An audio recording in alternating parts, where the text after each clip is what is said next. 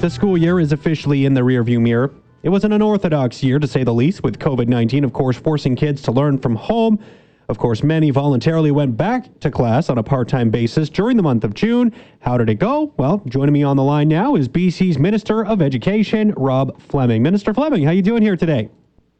Very well, thanks. Thanks for having me. Hey, thank you so much for taking the time. So, um, yeah, I just wanted to start by asking, you know, what the last day of school was Thursday. Have you had any chance to really think about and reflect on how things went during the school year yet? I have. Uh, you know, I, I, think of a, number of things. Um, one was how the teaching profession and support staff and administrators and everybody who works with our kids in the school system really rallied uh, around a time of great uncertainty and charted a course that uh, kept uh, families intact and kept learners supported. And um, you know, when we look back at the uh, the fear around the school closure and the general lockdown of BC and uh, states and provinces and countries around the world, uh, it was uh, it was very uncharted territory, very very frightening in many ways. But as a province, being in it together, we we got through it together, and I think that allowed us to be really one of the very few places in North America to safely restart schools in, in June. So I think there's there's some there's some pride at the end of the school year to see the departments of education of Washington and Oregon and California and uh, other provinces and territories saying, "How did you guys do it?" and wanting to uh, borrow heavily from our plans. Uh, I think shows that we're in a good place for a strong restart in September, which is which is a great place to be. Yeah. So when you talk about those plans that were put in place, right, to get kids back into the classroom, everything seemed to go pretty smoothly for the most part. Um, was there anything that, you know, as you went through this month of June that you had to tweak and, and reevaluate here moving forward? Was there anything that you that kind of stood out as something that, um, you know, perhaps could be improved here as we look towards September? Definitely. I think the remote uh, online learning systems that we created uh, you know, we bought uh, Safe Zoom Enterprise video conferencing platform. I think we onboarded about 35,000 teachers to use that to safely instruct kids remotely. Um, I think we could probably uh, have some uh, peer-to-peer uh, learning between teachers about you know some of the tricks that are effective to to teach that way, and it's very different for different age groups, right? How do you support those learners? So I think there's a drive to excellence, and also the, how much material is available online. Obviously, the entire BC curriculum is, but uh, it's not broken down into lesson plans that teachers learn. So there may be some case to put uh, more high quality learning resources that are in uh, learning modules online, and we'll work with the teaching profession to do that. We've got some great partnerships, though. Having said that, uh, in in STEM sciences and other uh, academic disciplines that that uh, that are really good. And when the pandemic is all over, I think you know it'll be interesting to see what survives in terms of new technology tools that are useful for the learning process. But I think uh, having had to create something out of thin air, we'll continue to work on it and make it better because, as you know, we have to prepare for a second wave potentially uh, in uh, in the winter of 2020 uh, 2021. Yeah, and, and that actually kind of follows into my next question here quite well. So, of course, in the last uh, couple of weeks here, when we had our COVID 19 briefings, there was a couple of cases that were connected to, to teachers, right? There was one at an independent school in the Fraser Valley and another at a public school in the same health authority there.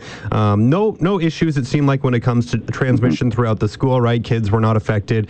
Uh, but just what did you learn? Did you take anything from that to see kind of how, um, you know, the, the school system needs to react when there is a positive case in the school? Did you learn from any of those instances? I think the provincial health office uh, displayed once again that we're in very good hands in terms of their sophistication and expertise when you get uh, a case like that. And the contact tracing that was done was very thorough. It was instant, and uh, and it was contained. In the case of the independent school in the Fraser Valley, it was so close to the end of the school year that they decided to just close the school.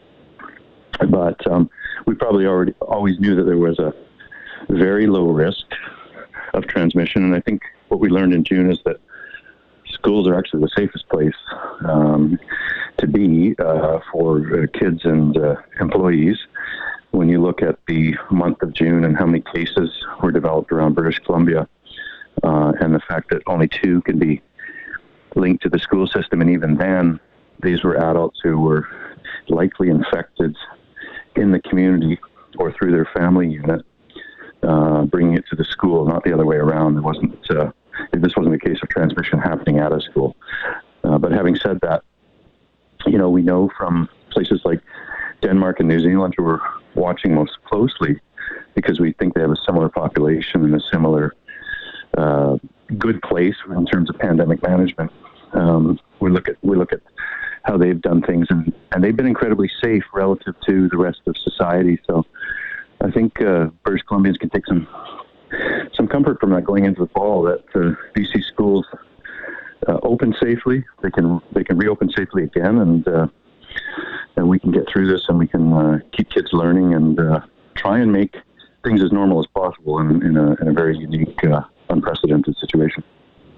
Um, now, when the when I did see those two cases, right, when I saw some some stories that were put out on the the two instances of teachers getting COVID nineteen, there was some parents I saw reacting, basically saying, "This is why I chose not to uh, send my kid back to classes. I wanted to see how this was going to play out over the course of this month."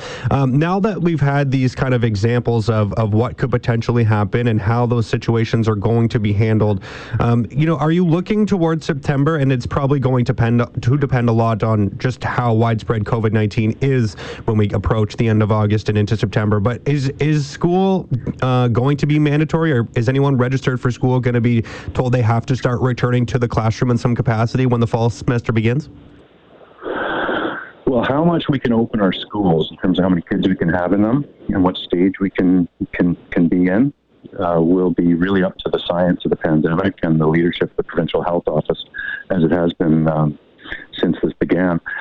Uh, and we have we have plans in place and contingencies for, for any situation we may be in. And uh, I, I would I would predict that we'll be in the same or a better place than we are today, which you know is really the top one percent of safe places around the world. So, look, British Columbians are just getting used to the uh, reopening restart plan in, in BC. They're they're starting to expand their bubbles. We're getting update, updates regularly that, uh, that that is safe to do. We can flatten the curve and and do that and support businesses and more activities in our community and, and, and schools are among them. So I think um, the discussion that we should be having in British Columbia too is is about the very, very low risks, as Dr. Bonnie Henry has outlined, of reopening schools. And we also have to weigh that against the the impacts of um, a lot of isolation, months and months of that, uh, learning loss, social and emotional well-being that comes from being around peers. And uh, it, until we have a vaccine, there'll never be a zero risk situation. But if we can keep schools uh, in British Columbia being the lowest risk uh, institutions in our society, which they are today, and uh, safely have kids and staff working in those buildings again, we'll be in good shape. We'll have a functioning school system, and we'll be supporting kids uh, and their overall well-being for themselves and their families, and supporting the parents who are returning to work. And and we need to we need to strike that balance. And I think we've got there in June, but September is going to be a a, a new situation and uh, one that we could hope we can even be uh, in a position to, to start up even stronger in. Uh, any idea, I guess, when you'll plan to release uh, maybe an updated plan of how school is going to work in September? Yes, we're going to release some substantial information in July uh, based on our COVID 19 uh, steering committee that we have in the K 12 education system. And, uh, and then again in August. And uh, the final green light uh, around uh, what we can do and what the school system should prepare for will happen, I would think, around the third week of August under the direction of Dr. Bonnie Henry and the and the province BC, the government of BC. Okay, that makes a lot of sense. Um, Minister Fleming, I did want to ask you one more question before I let you go, just on a totally different topic, if that's okay. Um, Certainly. There is a petition right now in Kamloops that's calling for more Black history to be taught in the district. I just wanted to quickly ask you, uh, Minister, while I have you, kind of what are your thoughts on, um, like, I guess, just history in general that's being taught in our education system? Like uh, this, this particular case is looking for more Black history. I personally am a proponent of more Indigenous education, which I know is something that the, the school system has been working on here in BC and in our district specifically. I just wanted to get your thoughts about maybe how we can do better on these types of uh, specific subjects. How can we look at these um, requests that are out there to, to basically teach more of our, our history, more of culture? Um, you know, any thoughts on how we can improve in these areas? Yeah, I think there's lots of room for improvement. And even before the events uh, in the United States and the protest waves around the world, including here in Canada, happened, uh, there was a lot of work underway with the Black History Awareness Society and other organizations. Just because February is Black History Month each and every year, and we do have a lot of good curriculum resources, but um, not every kid gets to to learn that. Uh, so we're we're we're going to work with the teaching profession. We're going to work with uh, advocacy organizations. I think uh, more content around indigenization of our school system. That's going to continue. There's lots of momentum there, which is positive.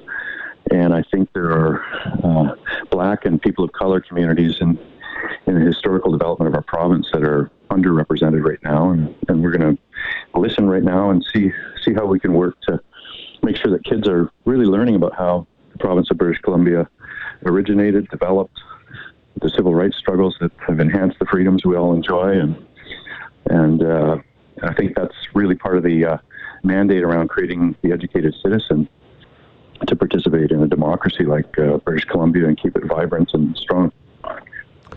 Minister, thank you so much for your time here today. I really do appreciate it, and I know uh, a lot of work to do here over the course of the summer. I'm sure for you, so you'll be busy. And uh, I look forward. Yeah, I look forward to seeing the plans when you guys do release them. So thank you so much. Thanks for having me. All right, that was BC's Minister of Education, Rob Fleming.